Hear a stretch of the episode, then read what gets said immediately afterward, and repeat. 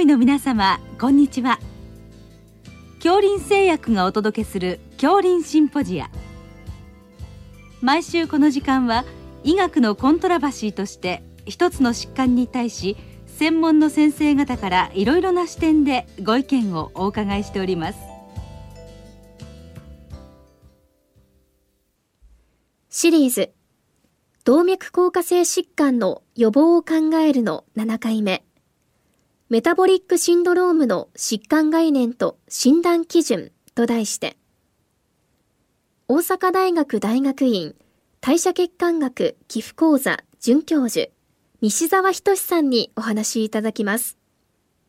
聞き手は、慶應義塾大学名誉教授、斉藤育夫さんです。えー、今日はメタボリックシンドロームの、まあ、疾患概念と、まあ、診断にまつわってえー、こういったことがこの動脈硬化疾患の予防に入ってきた、まあ、経緯などについてお伺いします。よろしくお願いいたします。あのまずこの危険因子の問題であのフラミンガムスタディで、まあ、いくつかの危険因子がこう集積するとよくないっていうようなそういうような話が出てきましたね。はい、それでその後に今回のお話のこういう、えー、メタボリックシンドロームの話が出てきましたけどこれは大体いつ頃からでしょうか？そうですね、まあ、あの振り返るとあの斉藤先生されてたような高血圧対策が1960年代からされてで禁煙対策そして高 LDL 血症の対策っていうのが1980年代。でその対策をしてもまだまだあの予防できないところがあるということでマルチプルリスクファクター症候群の概念が出てきたのが80年90年代。そしてあのその中で内臓脂肪を蓄積をベースにした集団を捉えて一つの病態として捉えるということで日本の診断基準につながっているというような流れかなと思います。うん、あのその頃あれでしたね。あのカプラン先生が、まあ、 deadly quartet とか死の四重奏とか言い出してそれから日本のあの先生のあのティームの松田先生が、まあ、内臓脂肪が重要だっていうことを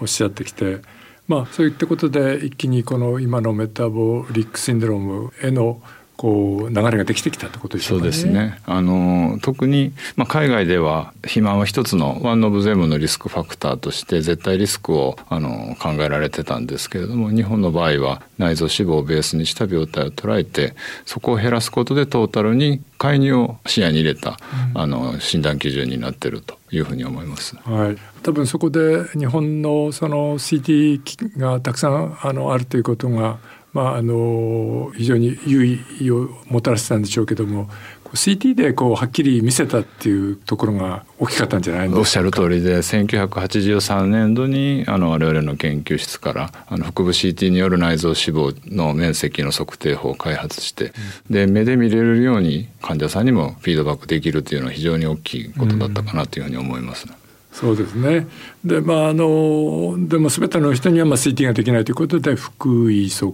定ということでしょうか、ね、そうですね。もう、あの、腹囲ウエスト周囲長っていうのは内臓脂肪面積を推定するツールで、内臓脂肪面積100を、類推するのが男性で85センチ。女性は皮下脂肪が多いですので90センチということであの日本の基準値が決まってます。はい。あのこれ欧米の基準値とは、まあ、まあ体格がもともと体の太さが違いますから、まあ、違ったんでしょうけど、まあ、やはりちょっとあれでしょうかね。日本あるいは東洋人の基準っていうのはなんかいろいろ批判もありましたね。そうですね。あの一貫して言えることはあの内臓脂肪面積が重要であって、それは男性でも女性でもあの同じであり、でその女性の場合は皮下脂肪があるので内臓脂肪面積が100超えるところが90センチだというところですね。だから BMI とウエスト周囲長だけでリスクを見ていくという欧米のところと少し概念が違うのはそういうところだと思います、ね、そうですね。でまあその点においてはまああの一旦確定した後、まあずっとまあ今日でもそれをキープしてやっているわけですよね。そうですね。はい。そういうことですよね。はい、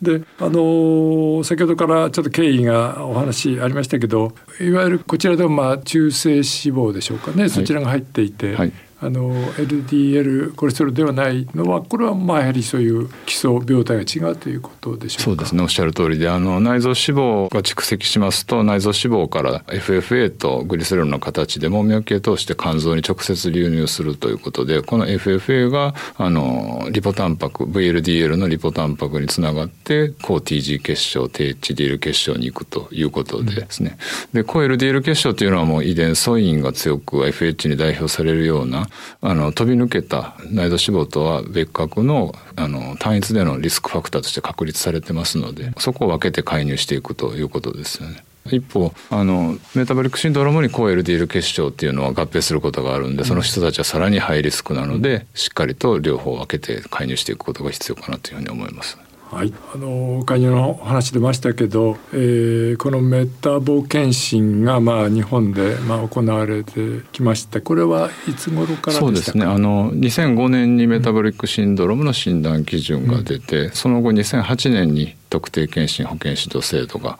始まって、保険の分野にこの概念が浸透していったということになると思います。はい、これあの地域とかあるいは職域でのまあ、あのいろいろな保健師さんの指導などがまあ行われてきてるわけですよね。そうですね。でこれが、まあ、あの何期かに区切られてあのやられてるんでしょうか？そうですね。はい。あの継続的に5年ごとに見直しが行われている中で、うん、あの今後も続いていくことだと思います。そうですね。まああのそうやって見直してまあそのどの程度あのできたかということを見ながらまた次の一手を考えるというようなことをね、ねはい、やってるようですね。それであれですねあの最近ですとあの、まあ、コロナの影響もあってあの以前はまあ対面指導しかなかったように思われますけど最近はもうリモートの指導が多くなってるみたいな感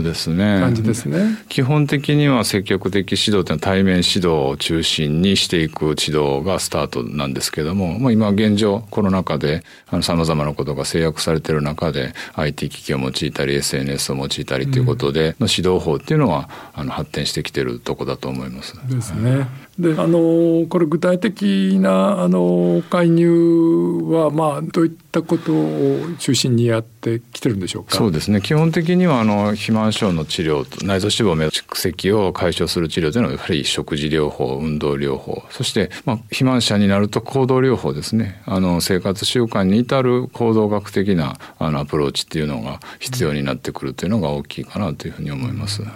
るほど、まあ、そういったことを、まああのまあ、指導してあの、まあ、行動療法っていうのはそれに、まあ、アドヒアランスっていうか、まあ、そういったことを長続きさせるための、まあ、仕組みとかそういうことになる、ね、そうですね。もうあの従来からやられてるあの血圧の記録であったり、体重記録であったりっていう意識づけのとこからあの30回咀嚼法という実際の to do のところまでのアプローチさまざま考えられると思いますけれども、うん、あの今ちょっと先生のお話で思い出したんですけど今あの血圧管理あるいは禁煙指導でそのアプリで、まあ、保険で認められてもやられ出してますよね。そうですね、まあ、こういった部分も、まあ、いずれはそういうのの対象になるんでしょうかね。そうですねやはりあの若い世代を中心にそういうことにすごく精通されて興味を持たれてあの自分の体に、まあ、数字であったりとか画像であったりとかであのフィードバックしていってで自らやり方を選んでいっていただくっていう、うん、そういう自主性自立性を持った指導法っていうのが非常に大事なんじゃないかな、まあ、指導というより支援っていうことになると思うんですけど、うん。うん、そうですね、はい、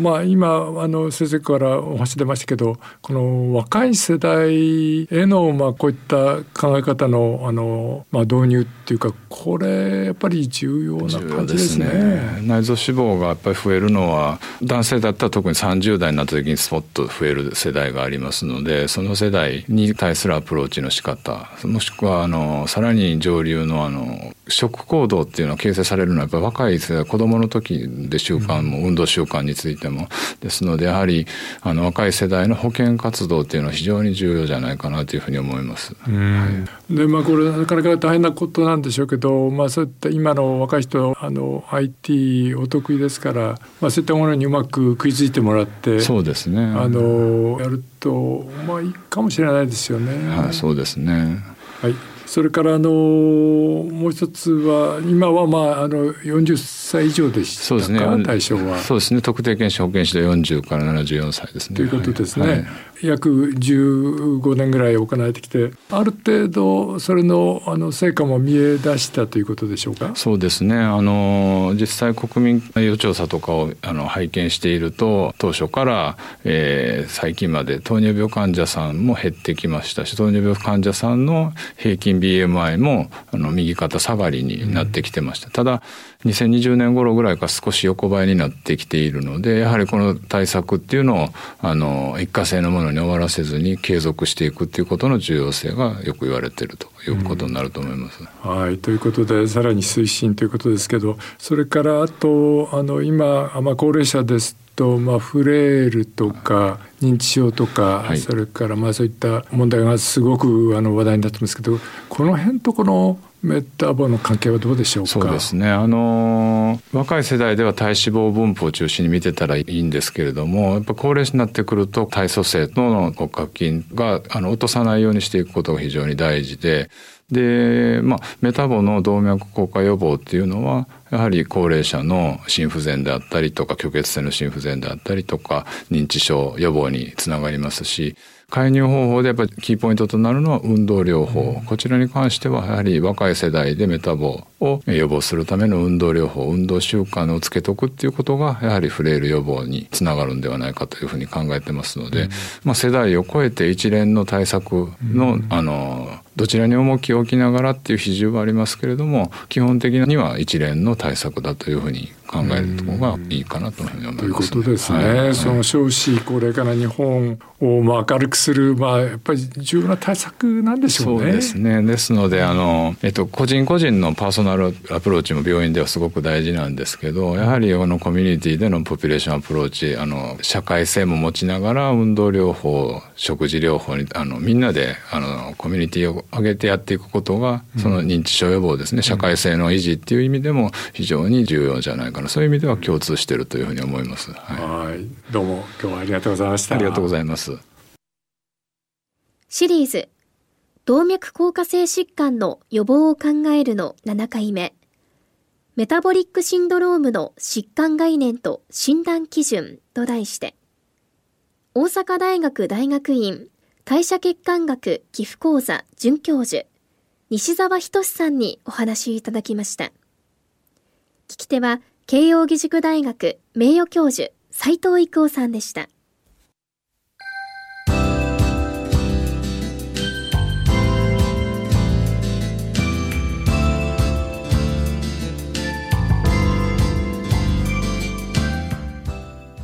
それでは恐林製薬がお送りしました。恐林シンポジア。来週をどうぞお楽しみに。